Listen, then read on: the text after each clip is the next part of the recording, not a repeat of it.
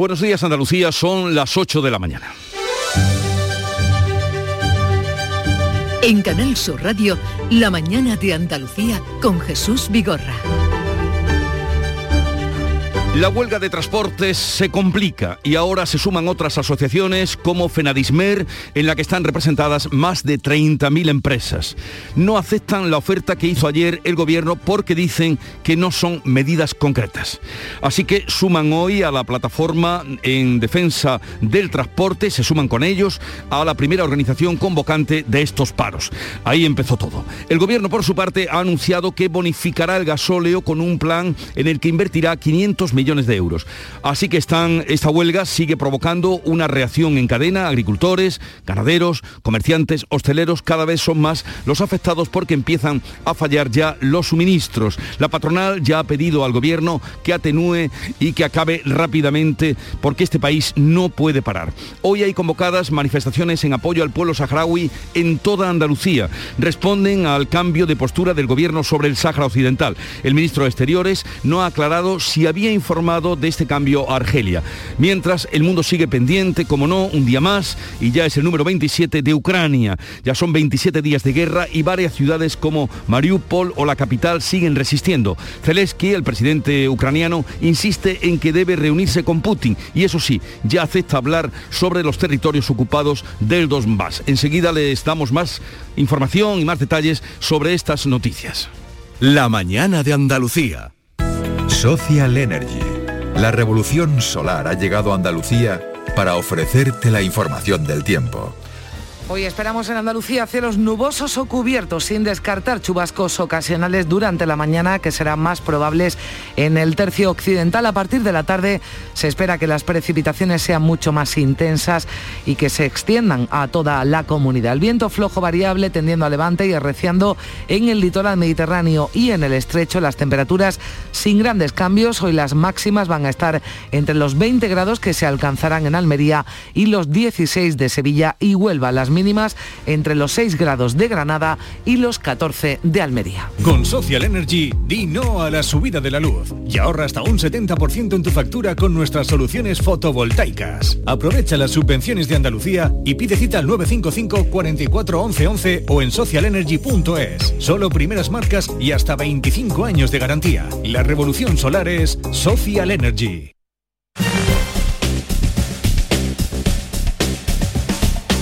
Vamos a conocer a esta hora cuál es la situación del tráfico en Andalucía. Conectamos para ello con la DGT. Nos atiende Patricia Riaga. Buenos días. Buenos días. A esta hora muy pendientes de la provincia de Málaga por un vehículo accidentado en la carretera de Cártama, en la A357, a la altura de Merca, Málaga, que genera más de 5 kilómetros de retención en sentido a la capital malacitana. Además, el efecto mirón, la curiosidad de los conductores, también está generando dificultad en este mismo tramo, pero en sentido contrario. En al margen de este accidente, leves retenciones en Málaga en la A7 en Rincón de la Victoria hacia la capital malacitana, también especialmente densa la entrada a Sevilla por la A49 desde Tomares y ya en la ronda S30 en la zona de la exclusa en sentido al puente del Centenario y en este puente en sentido a la A49. Precaución en esta jornada tan lluviosa. 17 millones de euros. 17 millones de euros. Tu hija acaba de ponerle agüita al perro en un plato de tu vajilla de la jugar de boda. Pero piensa en 17 millones de euros.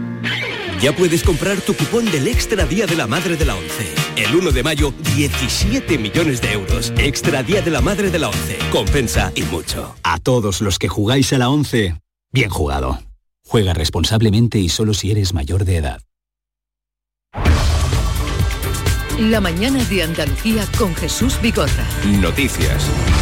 Vamos a contarles la actualidad de este día que pasa por cómo continúa la huelga de autónomos del transporte y ahora se suman otras organizaciones que consideran insuficientes las medidas aprobadas por el gobierno este lunes para hacer frente al encarecimiento del combustible. Carmen Rodríguez Garzón. El Ejecutivo anunciaba este lunes, tras reunirse con el Comité Nacional de Transporte, que va a bonificar el gasóleo con un plan de choque valorado en 500 millones de euros, pero descarta bajar el IVA de los carburantes. Aún debe concretarse, debe concretarse La cantidad a rebajar por litro en un nuevo encuentro previsto para el próximo viernes. Así lo explicaba al término de la reunión la pasada tarde la ministra de Transporte Raquel Sánchez. Una bonificación en el precio del gasóleo profesional para que esta medida tenga un impacto real y efectivo y vaya directamente a, los transportistas. Es una medida a la que nos comprometemos. Tenemos eh, que acabar de, de, concretar en la cuantía y también hemos llegado al acuerdo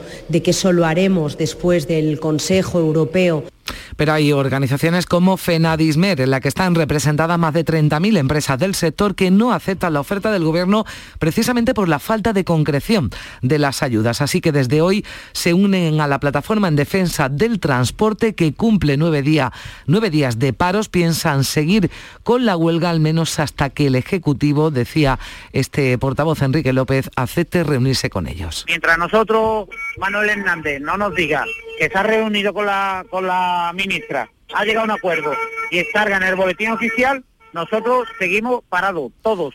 Pues el país no puede estar parado, dice el presidente de la COE, Antonio Garamendi, que urge al gobierno a actuar. La situación es, complicada y la situación desde luego hay que, hay que arreglarla porque lo que no podemos eh, permitir es que, el país esté parado, porque entonces sí que vamos a tener un problema mucho más grande. Siguen los problemas de desabastecimiento de algunos productos por el paro de transportistas. Las gasolineras low cost alertan de que les falta combustible. Las protestas de los camioneros además colapsan ciudades y el ayuntamiento, por ejemplo, de Granada, prohibida hasta el viernes el acceso a la capital de cualquier vehículo pesado de más de 3.500 kilos. Están afectando a otros sectores de producción, como por ejemplo la compañía cervecera en Cruzcampo, que advierte de que tendrá que parar la producción de cerveza si siguen los paros en el transporte. Tiene problemas para dar salida a la producción al tiempo que los bares se están quejando. Pilar González. Heineken, que tiene su sede social en Sevilla y una de las cuatro fábricas del país, está teniendo problemas con sus clientes de hostelería y también de superficies comerciales. Por ello, ese riesgo del que advierte de tener que parar la producción de cerveza,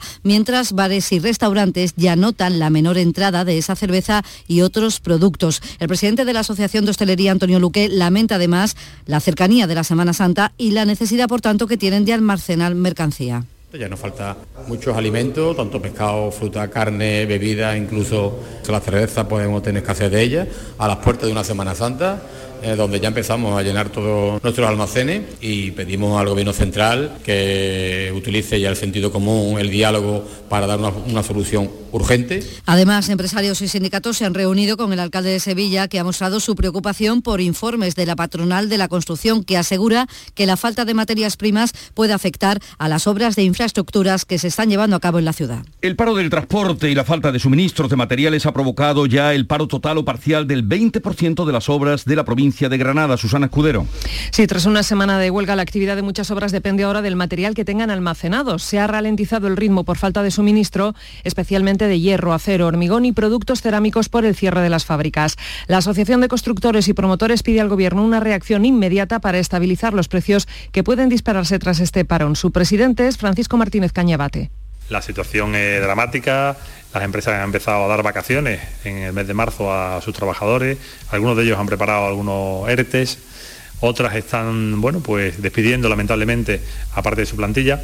Aseguran que las próximas dos semanas pueden ser críticas para el aguante de las empresas y los plazos de entrega de los proyectos contratados. Y fíjense, por ejemplo, que en Almería más de 50.000 litros de zumo de naranja han dejado de envasarse en una cooperativa al no poder llegar las naranjas que comercializan desde toda Andalucía. María Jesús Recio, Almería. En las empresas de cítricos también lo están pasando mal. No llegan naranjas de Sevilla, Córdoba o Cádiz. Eso ha supuesto dejar de producir de momento 52.000 litros de zumo en una empresa de Gador. Cada día llegaban 10 camiones. Desde que comenzó la huelga de transportistas, hoy es el noveno día, ninguno. El gerente de la empresa, Juan Torres, se muestra más que preocupado por el futuro. Al principio teníamos naranjas para zumo y para comercialización en fresco en estos, pero teníamos problemas lógicamente con la salida de la fruta confeccionada. Ahora los problemas, parece ser que ahora es más fácil poder sacar la fruta con destino a Europa, pero lógicamente pues los camioneros que están en su derecho están en huelga y tampoco tenemos entrada de fruta. La empresa está prácticamente parada, tienen 100 empleados, este lunes estaban trabajando apenas 12, hablan de un 80% de pérdidas en ocho días. También está parada desde ayer la flota pesquera y lo hará al menos hasta mañana miércoles cuando se reunirán los representantes del sector con el ministro de Agricultura, Luis Planas. Por ese paro, en las lonjas ya no hay pescado fresco. Los pescadores insisten en que el alto precio del combustible les hace inviable salir a faenar. Que de verdad haya una bajada en gasoil y unas medidas de acompañamiento que permitan que los pescadores puedan salir a faenar con unas mínimas condiciones de dignidad económica. El 100% de la flota andaluza ha secundado los paros que han tenido un seguimiento desigual en el resto del país. En las zonas almadraveras de Cádiz no pueden parar el calado de redes porque falta solo mes y medio para la campaña del atún rojo y no se puede interrumpir la cadena. La primera levantada de atunes será a mediados del próximo mes de abril y esta crisis del combustible les ha llegado con la planificación en marcha, como explica Sebastián Vela de la Almadraba de Barbate. Porque nosotros tenemos dos meses para la pesca y si no tenemos la almadraba calada para esos dos meses, eh, perdemos totalmente la campaña. Entonces, es un gasto que tenemos que asumir, no, aún no sabemos el impacto directo que tendrá hasta que no acabemos la campaña, pero sí es verdad que es un problema bastante, bastante grave. Dejamos ahí esa situación de paros y ramificaciones a raíz de la huelga de transportes, mientras que el presidente del gobierno, Pedro Sánchez, ha concluido su gira europea para consensuar una respuesta a la subida de los precios de la energía en la cumbre que se celebra en Bruselas este jueves y viernes. En los últimos en recibir al presidente español han sido los responsables del Consejo y de la Comisión Europea, Charles Michel y Ursula von der Leyen. Antes, Sánchez ha estado con el presidente francés, con Emmanuel Macron, que se ha mostrado favorable a buscar fórmulas para limitar el precio del gas y de su impacto sobre la electricidad. No ha hablado Sánchez, el presidente en esta ocasión, de urgencia en esa respuesta europea. Entraremos a debatir y estoy convencido también a acordar una postura común, también lo suficientemente equilibrada, entre el suministro y la evolución del precio de los distintos Estados miembros para proteger lo más importante, que es la recuperación económica, el bienestar de los ciudadanos, de las pequeñas y medianas empresas y de nuestra industria. El gobierno ha aparcado poner un límite al precio de la luz en el mercado mayorista de 180 euros el megavatio hora. Fuentes del Ministerio de Transición Ecológica dicen que se está trabajando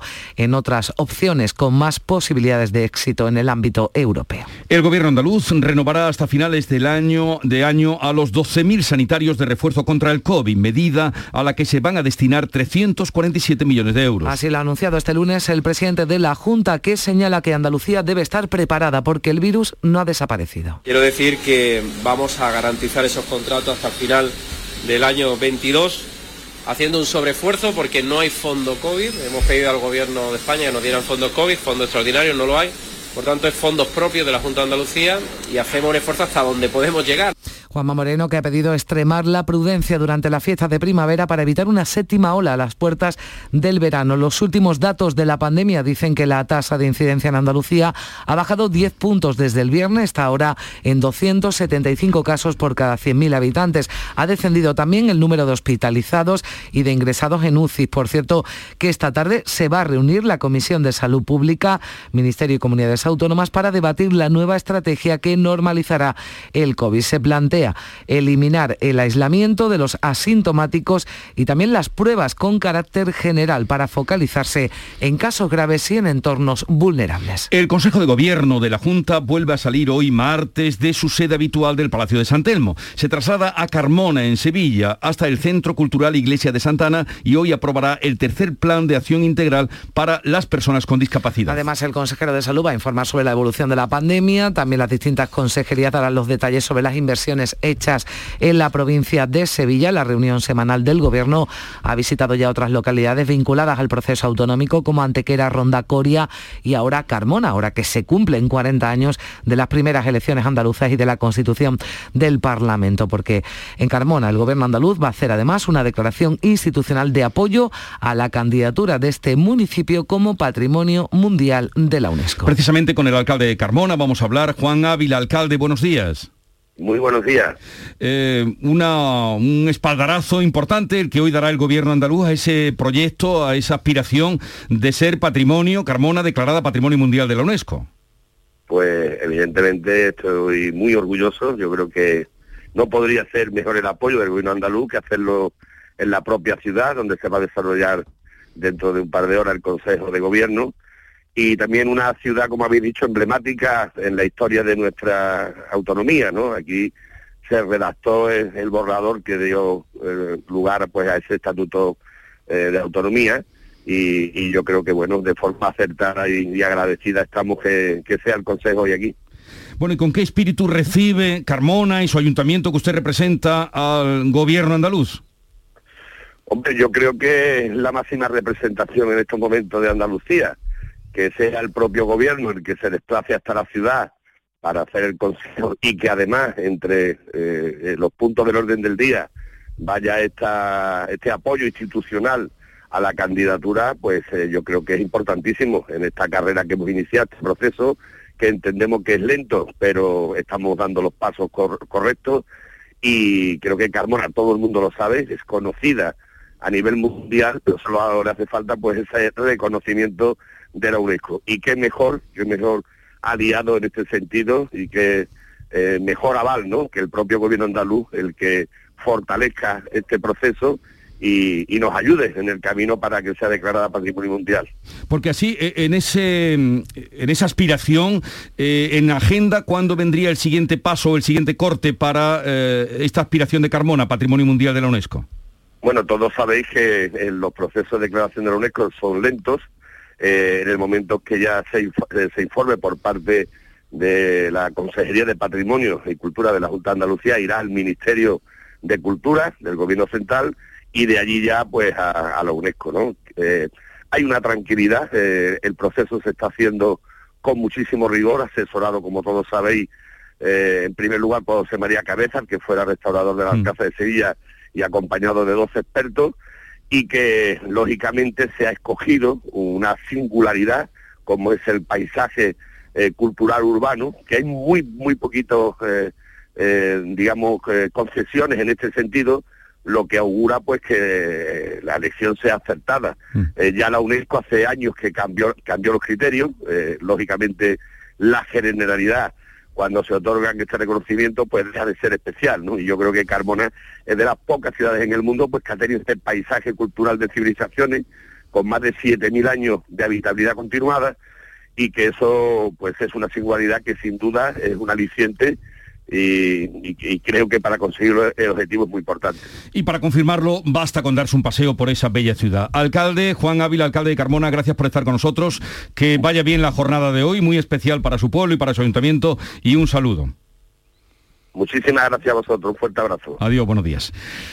Alberto Núñez Feijó, cambiamos de asunto, ha recibido el aval de los afiliados del Partido Popular con 36.781 votos en las primarias para presidir el Partido Popular Nacional. Se prepara ya el vigésimo segundo Congreso del partido que se va a celebrar en Sevilla primeros de abril. El líder de los populares andaluces, Juanma Moreno, ha reiterado su apoyo a Alberto Núñez Feijóo cuando acudía a votar en la sede del PP de Málaga. Representa, dice Moreno, un futuro esperanzador no solo para los militantes del PP, sino también para España.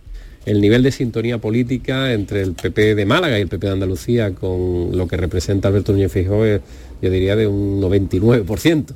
Eh, y eso significa que por eso nos identificamos, por eso estamos satisfechos y por eso creemos, mm, de manera honesta, creemos que es el mejor candidato para, para el partido y para, para ser presidente de España. Y aquí en Canal Sur Radio, la mañana de Andalucía, el consejero de la presidencia, Elías Bendodo, descartaba su salida del gobierno andaluz para formar parte de la nueva Ejecutiva Nacional, como habían apuntado algunas informaciones periodísticas. tenemos que consolidar el cambio en Andalucía. Por tanto, mi compromiso va a estar aquí en Andalucía y me quedo en Andalucía. Es la mejor forma que podemos ayudar al, al nuevo proyecto de Fijo. Desde un partido popular fuerte en Andalucía y un gobierno fuerte en Andalucía que, que tendremos que renovar estos próximos meses. 8.19 minutos de la mañana. La mañana de Andalucía.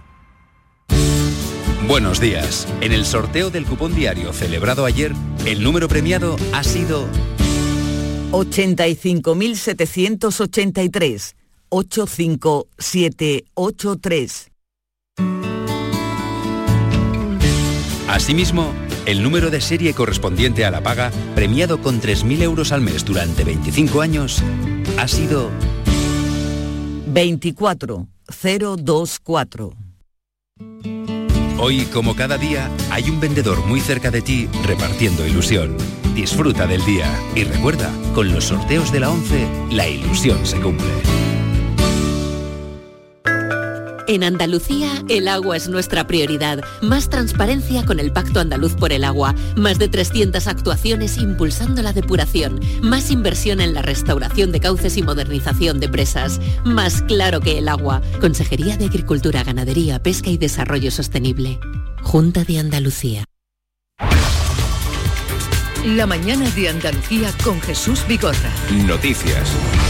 Y hablamos ahora de la guerra. En Ucrania se cumplen 27 días de guerra. Varias ciudades como Mariupol y la capital Kiev siguen aguantando el asedio de las tropas rusas. El presidente ucraniano Zelensky ha insistido en que no será posible el fin de la guerra sin que se produzca una reunión con su homólogo ruso, con Vladimir Putin. Ha asegurado que está dispuesto a hablar sobre los territorios ocupados del Donbass, pero el Kremlin ha vuelto a rechazar ese encuentro entre ambos eh, mandatarios, mientras el presidente estadounidense Joe Biden, que viaja mañana a Bruselas, advertía este lunes de que Putin podría estar preparando ataques cibernéticos a gran escala y que podría usar armas químicas y biológicas.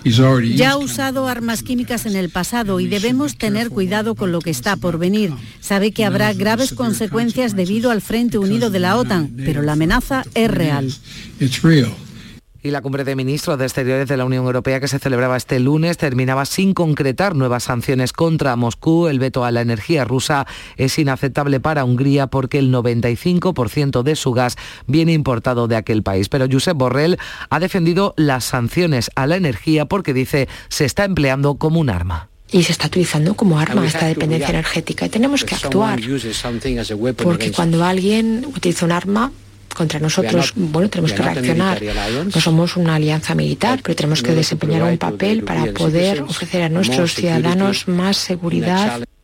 En el conflicto sobre el Sáhara Occidental, el ministro de Exteriores no aclara si el gobierno informó a Argelia de su cambio de postura con respecto al Sáhara. José Manuel Álvarez ha eludido responder en Bruselas, a pesar de que el fin de semana fuentes de su ministerio dijeron que sí se había comunicado esta decisión a Argel sobre acceder ahora a las reclamaciones marroquíes de ofrecer como máximo una autonomía y no la autodeterminación a los territorios ocupados del Sáhara, del Sáhara decía Álvarez esto. Siempre es un buen momento para alcanzar eh, un acuerdo que garantiza la integridad territorial de España. Andrés García Lorca, catedrático de Geografía e Historia de la Universidad de Almería, estuvo anoche en el Mirador para analizar la reacción del gobierno respecto al Sáhara. Dice que el momento es de lo más inoportuno porque abre otra crisis con otro país, en este caso Argelia, que se sumará a la ya existente con Marruecos. Ha enumerado los problemas que van a continuar con Marruecos, entre ellos la reivindicación sobre Ceuta y Melilla, y dice además que nos pone en una situación de debilidad tras romper con una postura que mantenía España desde hace 47 años. Las reivindicaciones sobre Ceuta y Melilla continuarán, la crisis de la inmigración no se terminará tan fácilmente y innecesariamente nos hemos generado un enemigo con Argelia. Esta realidad es incomprensible y nos está colocando en una situación de extrema debilidad. Se han roto todos los esquemas y todo lo que ha sido la trayectoria política de los últimos 47 años con respecto a este tema. Pues hablaba Álvarez de integridad territorial, garantizar la integridad territorial para justificar ese cambio de postura de España, respuesta del ministro dos días antes de que Pedro Sánchez visite Ceuta y Melilla y de que él mismo acuda al Congreso a dar explicaciones sobre este cambio de postura que ha abierto una nueva brecha en el seno de la coalición, en el seno del gobierno. La vicepresidenta Yolanda Díaz ha vuelto a mostrar su enfado por la actuación del presidente, pero dice que no habrá ruptura del Ejecutivo. Quien es incoherente es quien sin dar explicaciones cambia la posición. Eh, desde luego, claro que no vamos a romper el gobierno porque lo que le faltaba a este país era tamaño y responsabilidad. Tengo una conversación pendiente con el presidente del gobierno. Y en este sentido, o en medio de este conflicto, este martes hay convocadas concentraciones en varias capitales y ciudades de Andalucía organizadas por la Asociación de Amistad con el Pueblo Saharaui. La de Sevilla será a las 7 de la tarde en la Plaza de la Encarnación, en Córdoba a la misma hora en el Boulevard, en Cádiz será mañana miércoles. Están convocadas contra la decisión del Gobierno de apoyar la propuesta de autonomía del Sáhara. Lamentan estas asociaciones el cambio de postura de España que hasta ahora había adoptado una postura de neutralidad. Fernando Peraíta es el presidente de la Asociación de Amistad con el Pueblo Saharaui de Sevilla. Fernando, buenos días. Hola, buenos días. Hay manifestaciones hoy o concentraciones en Jerez, Granada, Córdoba, Málaga, luego vendrá Huelva, luego vendrán otras ciudades. O sea, hay un malestar indudablemente dentro de su asociación. ¿Ustedes sabían algo de lo que se estaba preparando? No, absolutamente no. Nosotros no teníamos ni idea y estamos en estado de shock prácticamente. Nos ha sorprendido muchísimo este cambio de postura de, del presidente y del ministro de Exteriores y del Partido Socialista que no esperábamos de ninguna forma.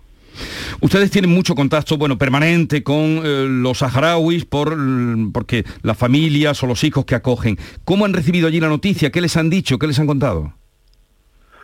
Desde en los campamentos y en los territorios ocupados están absolutamente indignados con la postura del gobierno español, porque, eh, como usted sabe, en 1975 ya los España tuvo una actitud que indigna y no, no propia del pueblo español, que fue vender a los saharauis a Marruecos, y en, en 2022 pues se repite la misma situación. Es una, es una situación que no comprendemos, teniendo en cuenta que además los saharauis son españoles de derecho y muchos de ellos de hecho, porque en los campamentos refugiados habrá como 20.000 personas que tienen carne de identidad española, entre ellos todos estos niños que os hemos estado enviando estos días que hablan de que son españoles y que le piden a Sánchez que se retracte de esta posición.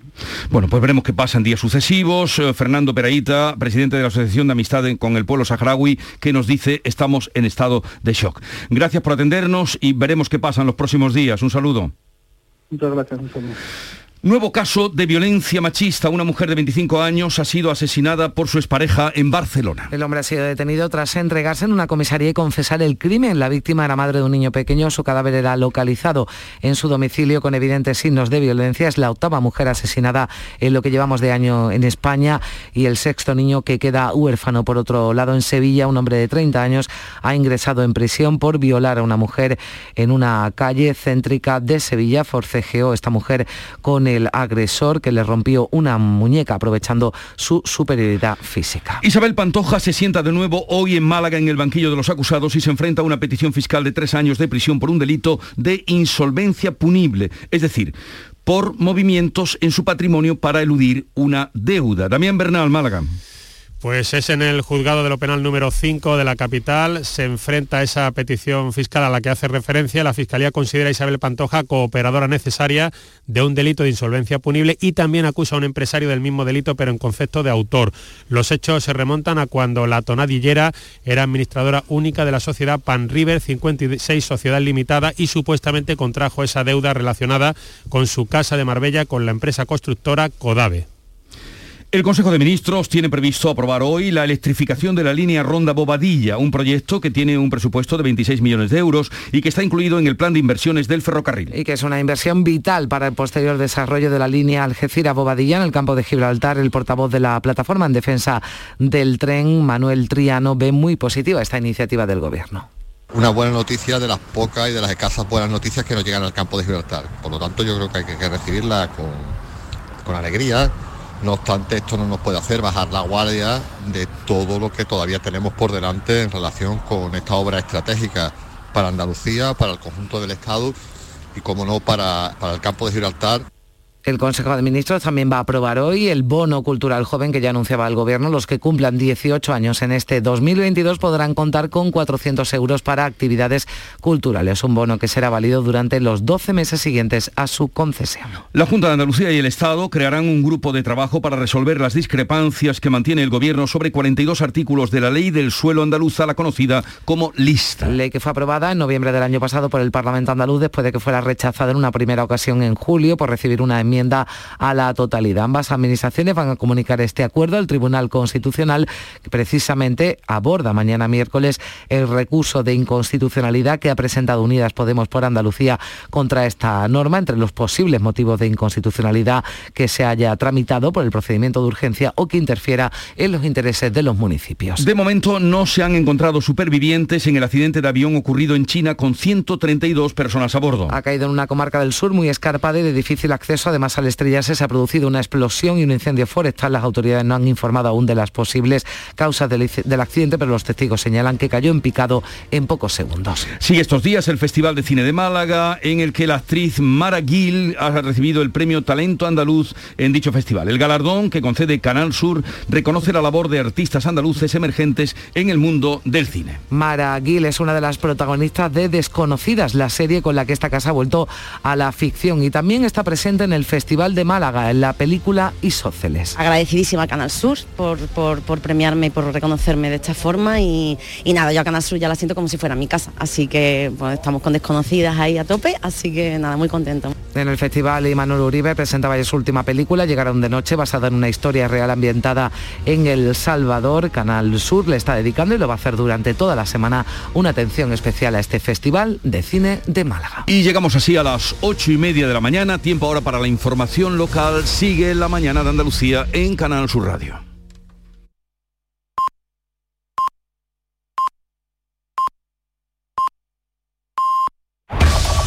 En la mañana de Andalucía de Canal Sur Radio, las noticias de Sevilla. Con Pilar González.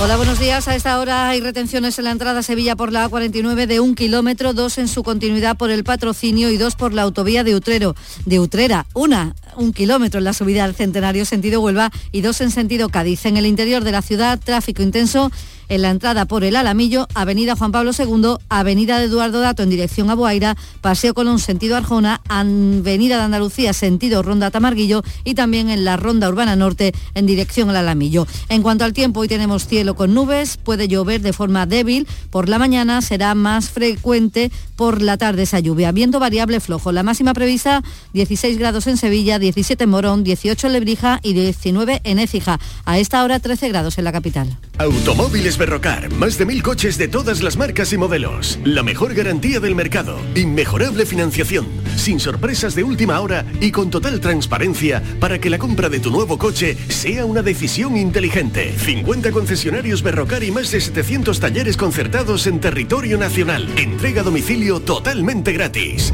GrupoBerrocar.com pendientes de a ver qué hacen los transportistas que están en huelga esta mañana. Han quedado a las 9 de la mañana, media hora en el polígono La Isla. Este lunes partían desde allí hacia la plataforma logística de Mercadona en Huevar, provocando retenciones en la S30 y también eh, tráfico lento por la 49. Esta mañana además también en el Rubio habrá una concentración en el polígono Los Viñazos. Empresarios, sindicatos y Cámara de Comercio de Sevilla se han reunido con el alcalde de la ciudad para analizar la situación provocada por esta huelga de transporte y también por la guerra. El alcalde Antonio Muñoz se ha comprometido a analizar las medidas que sean de su competencia y muestra su preocupación por la falta de materia prima en la construcción. Empieza a haber una falta, por así decirlo, de determinada elementos de la construcción, de determinadas materias primas. Esto sería una mala noticia que tuviéramos que paralizar algunas de estas infraestructuras que se están desarrollando en este momento y de las que se van a licitar en los próximos meses. La guerra en Ucrania ha ralentizado las reservas turísticas para esta Semana Santa. El sector vuelve a tener que mirar al mercado nacional europeo para salir adelante y confía en que estos llenen los hoteles. Sin embargo, los mercados más lejanos como Asia y Estados Unidos, que todavía estaban por recuperarse tras la pandemia, vuelven a estancarse. Lo ha reconocido aquí en Canal Sur Radio el presidente de los hoteleros sevillanos, Manuel Cornax. La larga distancia, que era lo que esperábamos recuperar, donde teníamos puesto todas las, esperanzas, pues lógicamente no se va a desplazar. Los americanos pues, normalmente cuando hay un conflicto internacional no viajan. Ahora mismo todas las eh, conexiones aéreas que hay con Extremo Oriente, ahí hablamos Japón, China, pues ahora mismo están afectadas, están prácticamente centras de turistas. El Consejo de Gobierno de la Junta se reúne hoy en Carmona, será concretamente en el Centro Cultural de la antigua Iglesia de Santa Ana. Habrá una declaración institucional de apoyo a la candidatura de Carmona a Patrimonio de la UNESCO. Y en sucesos un hombre de 30 años ha ingresado en prisión por violar a una mujer en la calle Torneo de madrugada, lo cuenta la portavoz policial Sara Talabán. Cuando la víctima iba a recoger su vehículo para volver a casa, fue sorprendida por un hombre que salió de unos matorrales y se abalanzó sobre ella, logrando derribarla. La víctima no pudo recibir ayuda e inició así un forcejeo con su agresor, el cual aprovechó su superioridad física para consumar la agresión. Ocurrió en la calle Torneo de madrugada. Iberfurgo El alquiler de furgonetas con una nueva y variada flota de vehículos industriales en Sevilla les ofrece la información deportiva. Nuria Gaciño, buenos días. Buenos días. Semana de parón por los compromisos internacionales donde el Betis pierde a nueve jugadores que se marchan con sus respectivas selecciones y el Sevilla no podrá contar con once. Preocupa uno de ellos, como es el guardameta Bono, que a pesar de tener unas molestias que le impidieron jugar ante la Real Sociedad, se marchará con Marruecos para ser revisado. Parón que se aprovecha para descansar, introducir mejoras y pensar en la próxima temporada. Según nuestros compañeros de Canal Amarillo, Monchi se habría fijado en el Pacha Espino. El lateral izquierdo está siendo uno de los más destacados. En 32 partidos con el Cádiz lleva dos goles y dos asistencias. ¡Guau! ¡Vaya furgoneta! La he alquilado en Iberfurgo. Está súper nueva. No parece de alquiler. Ya, en Iberfurgo disponen de una flota en perfecto estado y te ofrecen presupuestos a medida. En Iberfurgo somos expertos en alquiler de furgonetas de carga, pasajeros y carrozados. Visítanos en iberfurgo.com o en Sevilla en el Polígono Industrial Parsi. Antes de terminar el COVID, seis personas muertas en los últimos tres días, 429 contagios. Los hospitalizados siguen bajando, son 116, 17 están en UCI. A esta hora 12 grados en Cabezas de San Juan, 13 en Sevilla, 13 en Guillena.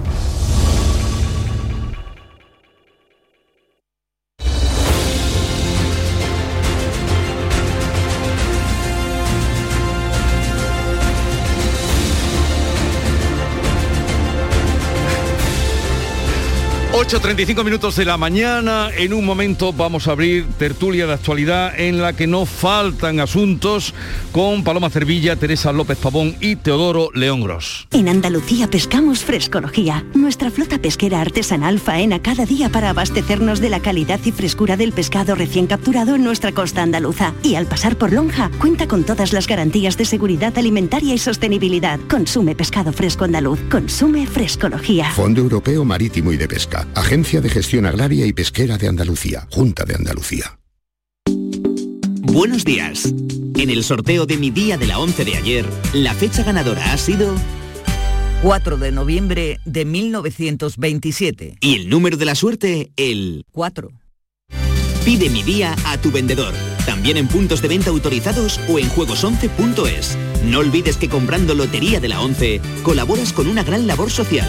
En la 11 nos mueve tu ilusión. Que tengas un gran día.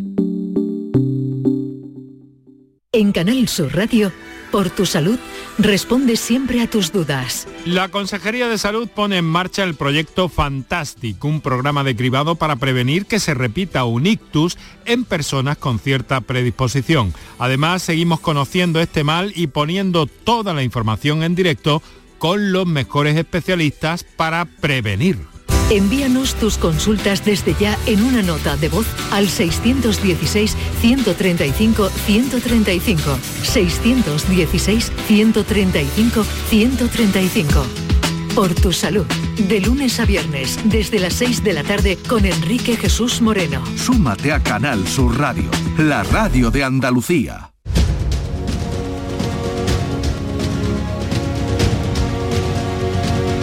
En Canal Sur Radio, la mañana de Andalucía con Jesús Vigorra. Y con Paloma Cervilla de ABC. Paloma, buenos días. Hola, buenos días Jesús, buenos días a todos. Teresa López Pavón, delegada del Mundo en Andalucía, buenos días. Muy buenos días. Y Teo León Gros, eh, director de Mesa Análisis, buenos días, Teo. ¿Qué tal? Buenos días Jesús, Teresa y Paloma. Eh, pues todos saludados. Voy un poquito con metiendo presión, porque...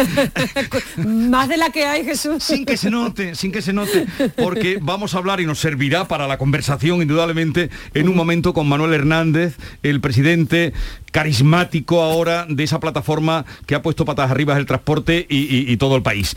Y eh, también con el presidente de los transportistas de Andalucía, Antonio Amarillo, será en un momento con uno y con otro. Pero ¿cómo veis la situación en el momento al que hemos llegado y en el que estamos?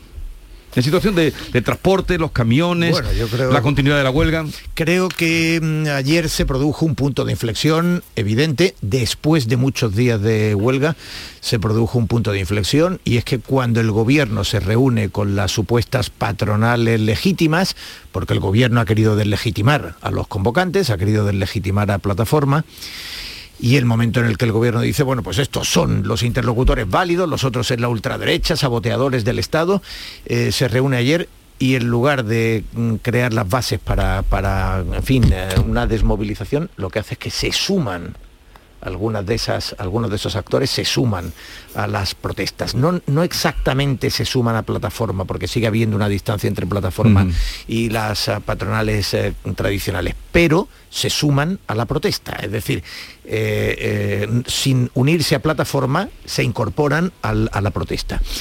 ¿Qué significa eso? Pues que el plan del gobierno, eh, lejos de convencer, evidentemente lo que ha hecho es pensar que no están en vías de solución. Eh, que la, y sobre todo creo que plataforma al que eh, pretendieron desacreditar como esos saboteadores ultraderechistas que, tenían eh, una intención espuria, pues eh, creo que sencillamente se ha impuesto por la fuerza de los hechos. Y esto ocurre en las protestas. Y Jesús, estamos en un punto en el que me parece que está ocurriendo algo importantísimo.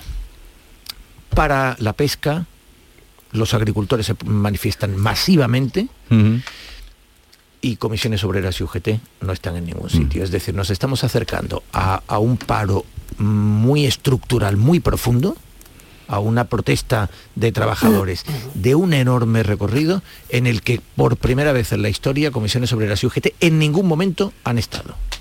Sí, Qué interesante. Lo, Mm, No, iba, iba a decir eh, que creo que aquí eh, tienen un problema lo- el gobierno, evidentemente, eh, que por cierto creo que probablemente se reunió con las organizaciones equivocadas, porque claro, eh, eh, quienes alientan esta protesta no son los que estaban allí sentados en la mesa de negociación.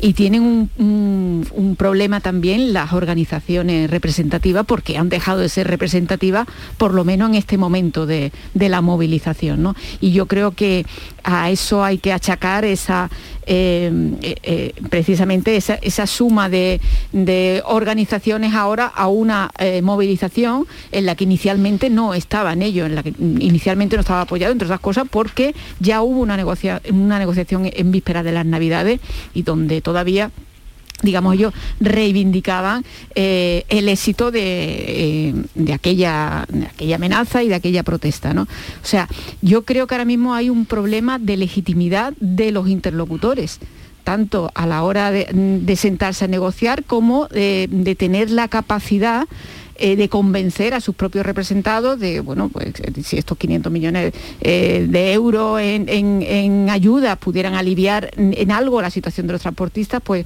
es su responsabilidad también trasladar ese mensaje a sus representados. Pero existe un problema de legitimidad en este momento porque efectivamente quienes llevan la, eh, la voz cantante en la movilización no son quienes normalmente están sentados en la mesa de negociación. Y eso convierte esta protesta eh, pues eh, abre unos escenarios muy inquietantes porque efectivamente mm, prácticamente partiríamos de cero. No, hay, no hay negociación ninguna que permita eh, ver el futuro con un poquito de optimismo, porque ni siquiera están sentados eh, ahora mismo quienes representan el, el- el mosqueo general que hay Sí. estructural, como decía Teo, ya no solo en el transporte, sino en otros colectivos como puede ser la pesca, como puede ser la gente del campo. ¿no? Paloma. Eh, sí, yo creo que, es muy importante eso que estáis vosotros comentando sobre el tema de los sindicatos, ¿no? Yo creo que nos hemos preguntado muchas veces qué pasa con la gente que no sale a la calle, con tanto malestar que hay, con una situación tan mala que hay, con una crisis e- económica. Pues al final el silencio que habían impuesto estas dos grandes organizaciones sindicales, UGT y comisiones obreras, que hay que decir que en el año 2021 han tenido un 56% más de subvención del gobierno por parte mm, de Pedro Sánchez, o sea que se le da dinero, que se le da dinero para que no para que no movilice a la gente, eso se ha roto. Ese silencio impuesto se ha roto porque la gente ha salido a la calle. Podrán decir que son fascistas, ultraderechistas, violentos, podrán decir todo lo que quiera, pero es que hay un malestar latente en la sociedad y sobre todo en unas clases sociales que lo están pasando francamente mal, que ya se ha roto el cordón, ese cordón sanitario que UGT y comisiones obreras habían puesto a las movilizaciones. Porque hay que acordarse que en el año 2012 a Rajoy le montaron dos huelgas generales dos huelgas generales a los 100 días. Yo recuerdo el rodeo al Congreso, pero es que la situación que estamos hoy es, vamos, infinitamente mucho peor. Es que es una, es una situación absolutamente grave. Con lo cual yo creo que como primer comentario con carácter general de todo lo que vamos a comentar ahora, de la pesca, de los transportistas, del campo, es que la gente ha salido a la calle sin el amparo de los sindicatos. O sea, que los sindicatos en este país ya no representan a los trabajadores.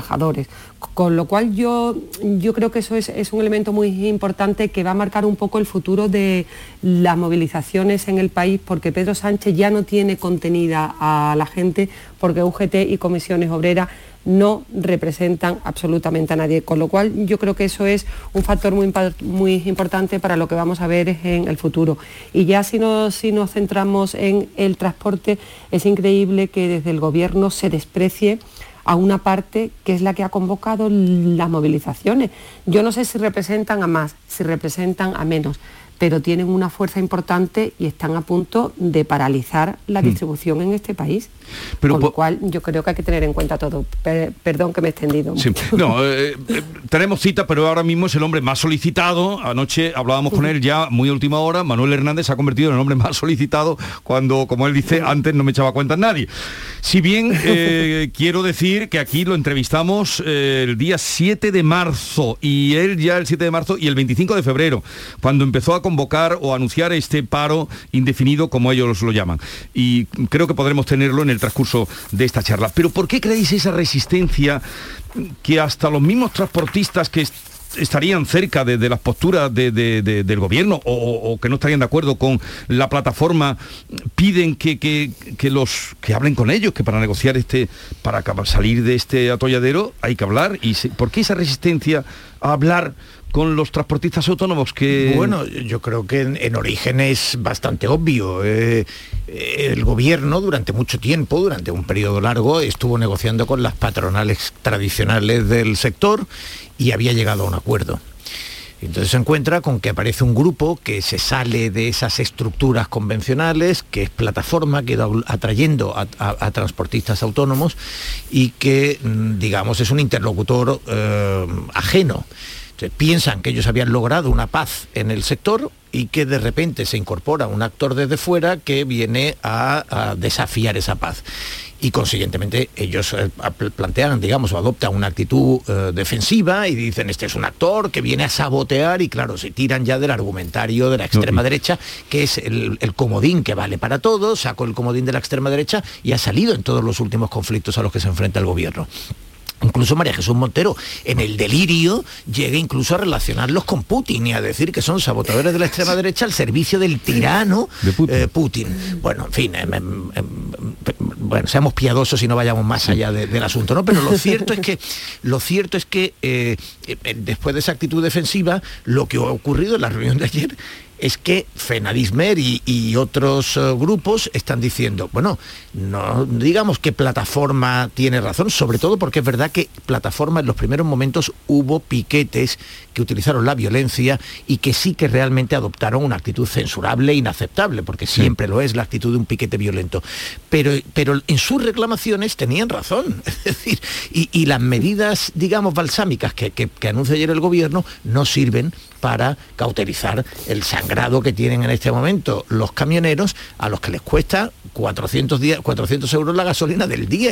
Y es que no puedo trabajar a pérdidas. Es que esa ha sido una de las convenciones que hemos aceptado en los últimos años y que le pasa a los pescadores y a ganaderos. No se puede trabajar a pérdidas. Creo que además, vamos, eh, yo no, no tengo tantos datos ¿no? para saber el, impacto que pueden tener los 500 millones de euros que ha puesto sobre la mesa el gobierno eh, de Pedro Sánchez pero claro, si se compara con lo que estamos, las cifras que estamos oyendo, que no sé si son exactamente eh, comparables, pero pero así grosso modo y en un primer análisis, estamos hablando de Reino Unido que habla de 9.000 millones y 800 en el caso de, Italia, creo recordar, en fin, eh, parece que se queda muy corto. En cualquier caso, también hay que, hay que destacar que este es un sector muy complejo, donde no, eh, no es, no, digamos, no hay esa esa estructura clásica de patronal y trabajadores. Estamos hablando de la patronal, por un lado, que son grandes empresas, grandes eh, eh, plataformas de, transporte, luego están los, los asalariados de, esa, de esas grandes empresas y luego están los que tienen un camión y trabajan de manera autónoma, pero trabajan a su vez para esas grandes empresas. Y aquí, claro, aquí lo que hay ahora mismo es un conflicto de intereses, porque los que se sientan a negociar con el gobierno forman parte de la patronal, a la que estos autónomos también están reclamando que pongan su parte de sacrificio en este, en este conflicto.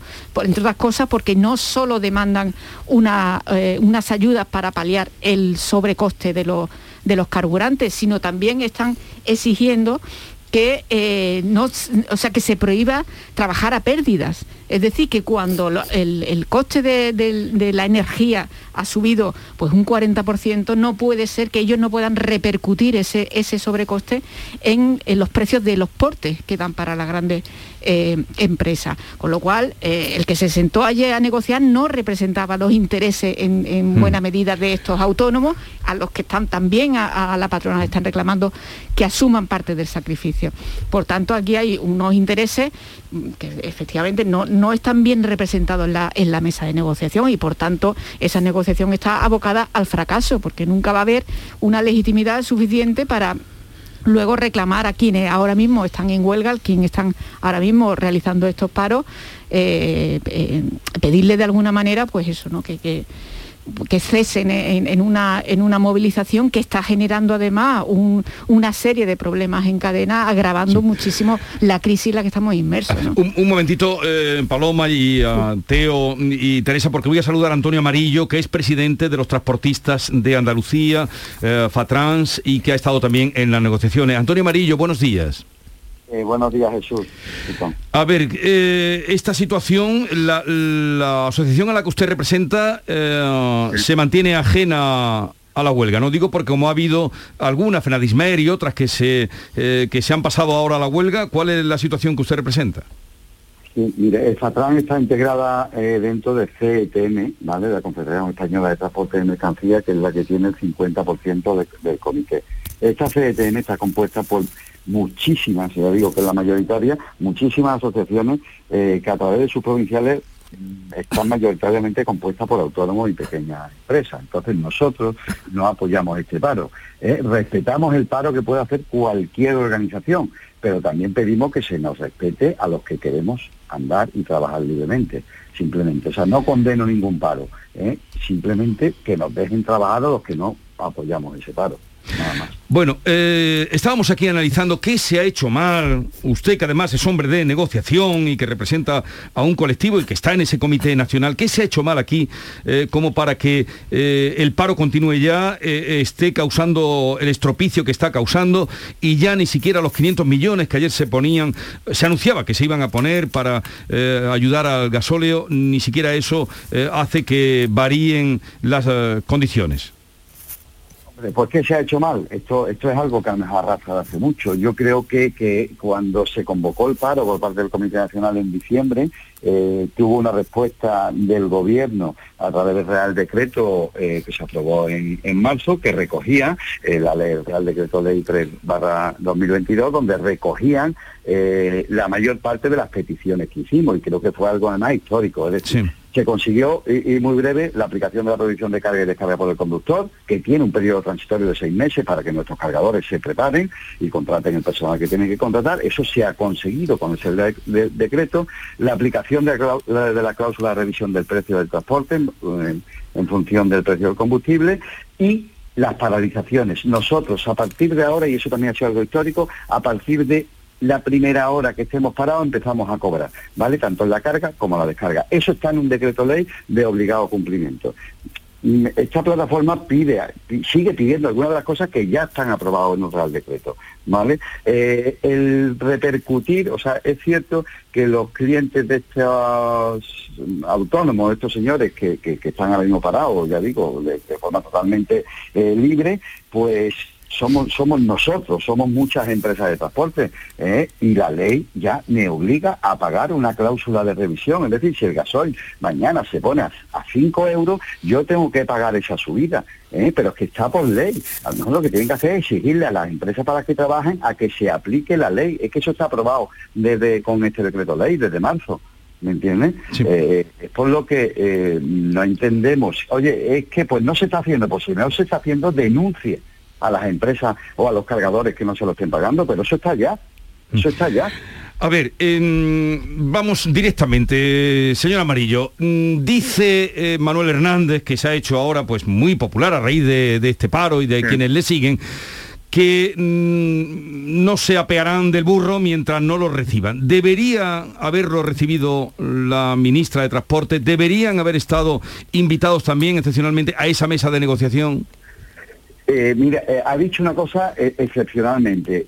yo voy a poner un ejemplo. Cuando la plataforma de la, o perdón, o, la acampada en la Plaza Mayor empezaron y lo que parecía un movimiento, bueno, pues con poca fuerza, empezó a ser mucho, mucho, mucho, al final, para que hoy estén representando a muchísimos españoles, tuvieron que presentarse unas elecciones. El Comité Nacional es algo libre donde cualquier asociación o organización que, acredite una representación, pero además se hace de forma muy seria, pueda estar ahí representada. El comité se renovó en diciembre de este año. Desde marzo que salió eh, en el BOE que se procedía, se abría el plazo para empezar a, a acreditar la representación, lo podían haber hecho ahora mismo, a día de hoy, nos guste o no nos guste, el Parlamento del Transporte está aquí. ¿Me entiendes? Entonces, todo, eh, no se puede quitar legitimidad a los que a los que no hemos presentado y hemos acreditado unos votos y una representación. Estos señores no están y pues lo que tenían que hacer es prepararse para estar en el próximo comité. Eh, si lo debía recibir o no el gobierno, pues yo pienso que hay que dialogar siempre, pero también entiendo que el gobierno diga, oiga, estos señores no están en lo que legalmente existe para, donde, para, que el transporte eh, se pronuncie, negocie y tal. No lo están. No sé qué habría que articular para que lo recibieran, pero realmente ellos no están. Yo no le quito, no le quito razón en que a lo mejor representan a mucha más gente, porque es que no lo sabemos porque no han acreditado su representación la tenemos sí, que hay mucha, muchísima flota parada y que el país se está parando, pero también habría que analizar cuántos son de forma voluntaria y cuántos de forma coercitiva. Claro, pero estamos en una eh, situación de emergencia y usted dice que tal vez sí tendrían que eh, escucharles si eso es lo que están exigiendo ellos, porque indudablemente el problema se está extendiendo y de qué manera. A ver, Teo, eh, ¿querías decirle algo a Antonio Amarillo? Teo León Gross. No, yo, yo, lo que sí me, sigo preguntando día tras día es que si el acuerdo es tan histórico, si el acuerdo que se alcanzó es realmente tan, tan eh, notable, ¿por qué se sigue produciendo el trabajo a pérdidas? Es decir, ¿qué está pasando? Repito, el Real Decreto nos dio las armas las armas o la, o la regla eh, y además de obligado cumplimiento para evitar precisamente esta trabajar a pérdidas, que son las cláusulas de revisión del combustible. Si hay empresas que no lo están haciendo, denúncienla denúncienla. Pero también es verdad que ha ocurrido una cosa, nunca hemos tenido subidas tan exponenciales de un día para otro del combustible y aplicar tarifas, o sea, estás contratando un transporte hoy a, a 100 euros, por decirle algo, basado en un precio de combustible a 1,30 y mañana está a 1,50. Entonces, tienes que corriendo, que llamar mañana a tu cliente y decirle, oye, que ya esto va hoy a unos 50, es decir, las armas que nos dieron se convierten, eh, o sea, son reales y son tal, pero es muy difícil llevar a la práctica el subir los precios de un día para otro y de un día para otro, o sea, que es que estamos viviendo una situación extraordinaria una situación que no se ha dado en la historia. Entonces ha dificultado eso. Esto está pensado para lo normal, cuando el gasoil empieza a, subir de forma gradual o empieza a bajar de forma gradual para que el precio se revise. Es que también se ha dado un caldo de cultivo, pero como repito, que no es nacional, es internacional, por no decir mundial, y, es una situación totalmente extraordinaria. Pero ustedes en el Comité Nacional algo tendrán que hacer, porque la situación se complica más, los 500 millones que se han anunciado no para eh, esta, este paro indefinido. Sí. esos 500 millones que se han anunciado, hasta el viernes no vamos a ver cómo lo hacen, pero eh, vamos a esperar a ver qué pasa. Yo creo que, hablamos de esperar eh, hasta el viernes y realmente si estos señores dicen que representan eh, a, todos los que tienen camiones y que, los, y que los señores que estamos en el Comité Nacional no tenemos camiones, cosa que no es cierta, ¿vale? Dicen que no tenemos camiones y esas ayudas van al combustible, me pregunto, ¿le va a llegar a ellos? Es decir, al que al que gasta, al que utiliza combustible, al que le va a llegar a esa ayuda. Por eso eh, eh, no sé, me extraña mucho que digan que estas ayudas son para los grandes, cuando están diciendo por otro lado que los grandes cargadores o los grandes transportistas no tienen camiones. Si estas son ayudas directas al consumo de combustible, que como digo, habrá que matizar a ver cómo, cómo son exactamente el viernes, porque este gobierno también podía concretar las cosas un poquito más. Y creo que había que haber trabajado para llevarla ya mucho más cerrada de lo que se ha llevado. Bueno, Antonio Marillo, presidente de los transportistas de Andalucía, gracias por estar con nosotros, casi siempre en las duras. Es cuando sí, sí, por desgracia, sí. Casi siempre en las duras, señor Amarillo. a ver cuándo... Pero agradeceros siempre porque siempre está ahí en estos temas, aunque sea para las duras, ¿eh? pero, pero ojalá algún día os tengamos que llamar para Muchas gracias por atendernos, un abrazo. Es que me venía a la cabeza cuando se quedaron bloqueados los camiones, cuando casi siempre cuando hablamos con ellos. Bien, nos queda, vamos a llegar a las 9, a ver, eh, sí, ah, ¿querías eh, apuntar algo? Luego voy contigo, Paloma. Hablaba, el señor Amarillo precisamente de, que no tienen representación en el comité, pero lo que, lo que se está demostrando es que ellos, mm, digamos, sus representados ahora mismo no, lo, no, no avalan eh, la, esa negociación que se hizo, o como mínimo no se le ha explicado bien o no se está aplicando bien, ¿no? Que probablemente lo que sea eh, son medidas que efectivamente están, son decreto ley, pero han demostrado poca eficacia en la solución del conflicto. Sí, pero él también ha dicho que entiende que deberían negociar con ellos o hablar con ellos. Bueno, de hecho que se presentan a una a una elecciones. No, no, pero también ha dicho que en este momento de en este momento de emergencia que habría que hablar con ellos. Yo creo entender eso. Y ha dicho con toda claridad que el gobierno se ha presentado en la reunión con una oferta inconcreta y poco poco, trabajar. ahora vamos a llegar al 9, después voy directamente con Paloma, ¿eh? Nos pongáis como os pongáis. Venga, que no porque esté en Madrid eh, tiene menos cuota, eh, ni muchísimo menos, y presencia en la tertulia. Llegamos a las 9 de la mañana.